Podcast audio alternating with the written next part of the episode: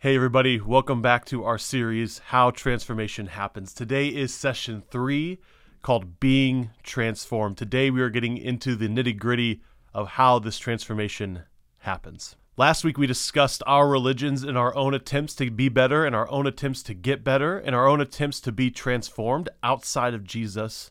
And what we heard is that we are actually impotent. We cannot be transformed without Jesus. And so we need to come out of ourselves a little bit and we need to focus our attention on Jesus. And this is why faith is so key. This is why we're actually saved by faith, is because faith clings on to Jesus and trusts in Him. It's admitting that we cannot be transformed on our own, but in fact, we need Jesus. And we see this plainly throughout the New Testament in Paul's writings. And there is one place in particular that I want to look at. It's Romans chapter 6, verse 4. Therefore, we have been buried with him by baptism into death, so that, just as Christ was raised from the dead by the glory of the Father, so we too might walk in newness of life. So here we see very plainly God's plan for us is to die to die with Jesus in our baptism and to be resurrected with him in faith so that we can walk in the newness of life. We die to our old selves. We die to all the religious programming that we create. We die to our own self help, self improvement strategies. We die to all those, and we are resurrected by faith with Jesus Christ. And we trust in him and we cling to him. And so this is why faith is so important, is because really the thing that we do is die. The thing that we do is show that we are powerless. We die with Christ in our baptism and we are resurrected with him. There's nothing we can do. It is all the work of Jesus. By his death and resurrection, he has made possible this newness of life, this transformed kind of life. So we must die and we must be resurrected. Our life becomes a pattern of dying and rising again. Our life becomes this pattern of death and resurrection. It's not a one time thing, but it's actually something we experience daily. Sometimes we experience we experience it hourly. Sometimes we experience it even more often of dying and rising again. Because here's the truth that we find is that when we are baptized, when God rescues us from ourselves, when He rescues us from the enemy, when He rescues us from the world, when He baptizes us, He brings us into this new life, into this new kingdom, and everything is different. Because no longer are we just surviving, no longer are we just simply going from one event to another event and hoping that it gets better. Instead, what happens is that when, when an event happens to us, when something happens to us, it can be a conflict in a relationship, or it can be something good, it can be something terrible. All these things, all these moments that come into our lives, they're no longer useless. They're no longer just events. They're no longer just a long string in a meaningless story. Now they are sanctified and they are imbued with meaning and with power and every moment becomes a moment for us to die and be resurrected. And we actually get some help from the education world on this. There's this great tool in education called the Learning Circle, and I found it to be a great use for us as disciples. There's an organization called 3DM, the 3D movement, that first used this as a discipleship tool. And since then, I've taken it and adapted it to work more closely with the Lutheran theology. And so that's what we're going to look at today. We're going to look at this learning circle. We're going to look at this pattern that we can utilize to think about how God transforms us.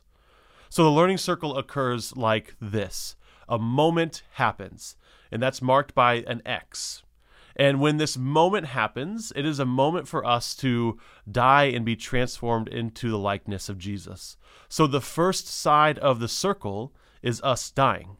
It's us dying to ourselves and dying to our own little religions and our own little programs. The second half of the circle is us being transformed or resurrected with Jesus Christ. And there are a few basic steps that happen on each side of this circle. The first one is a step called observation. When an event happens, we don't just survive it, but instead we stop and we think about that thing because we know that God is at work. So we observe the situation and we ask questions like what happened and why did it happen? And then we begin to reflect on the situation.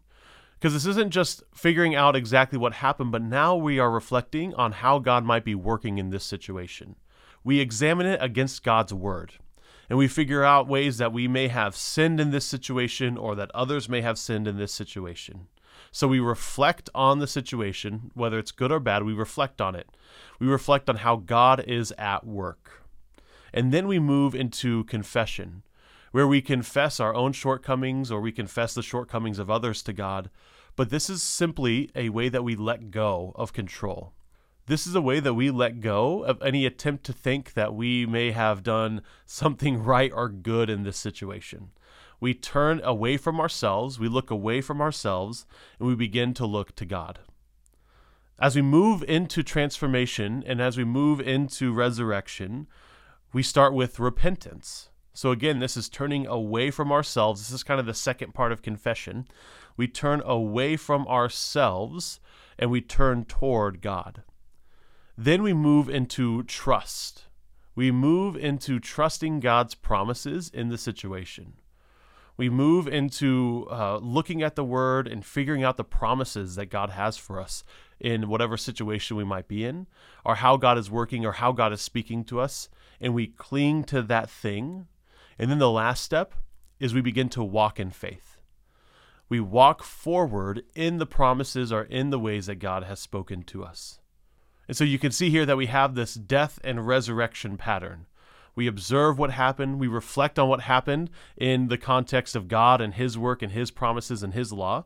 We confess our sins to God and also to others. We repent of anything that we may have done wrong or repent of our own ways of thinking. We trust in God and in His promises, and then we begin to walk forward in faith. What happens is that no longer is our life just a flat line, but now we actually grow into the image of Christ. As we die and are transformed, it actually propels us forward into transformation. And so our life is not just a line where events happen, but now our life is a series of reflecting on these moments. It's a series of deaths and resurrections again and again and again and again and again. Now, what happens over time is we become more and more comfortable with God's grace for us. We get more and more used to His promises and to His goodness and His grace and His mercy for us over time, we become more and more comfortable with God saving us, with God justifying us. And this actually makes us holy. This is actually what transforms us. Is us learning how to swim and live in God's grace for us. And so this idea of death, of dying to ourselves, of repentance, of, of observation, reflection, and confession and repentance, these things that we do, this dying to ourselves, we actually become more and more welcoming to it. We welcome it into our lives and we begin to enjoy the opportunity to come to God even when we mess up. Because we know God loves us. We know He's going to turn us around. We know He's going to welcome us back. And this produces transformation because it makes us more and more and more loving. And love begins to dominate our life so that we are acting out of love and not out of selfishness. It turns us away from ourselves and toward others. It makes us more thankful toward God and we, we are we are more gracious worshipers toward God and we are more gracious servants toward our neighbors. These are the things that transform us. Is getting used to this pattern of death and resurrection, of constantly going back to God, of constantly being reminded of His promises.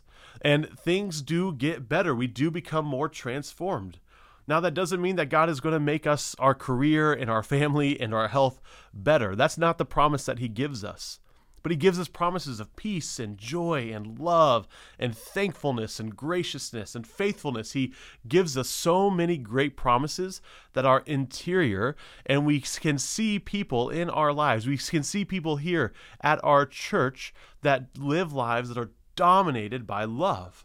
They live lives that are dominated by faithfulness. And it doesn't matter if they have lots of good things or they have no good things. It doesn't matter if they have great careers or no career. It doesn't matter if they have a big house or a little shanty house. It doesn't matter because God actually transforms us.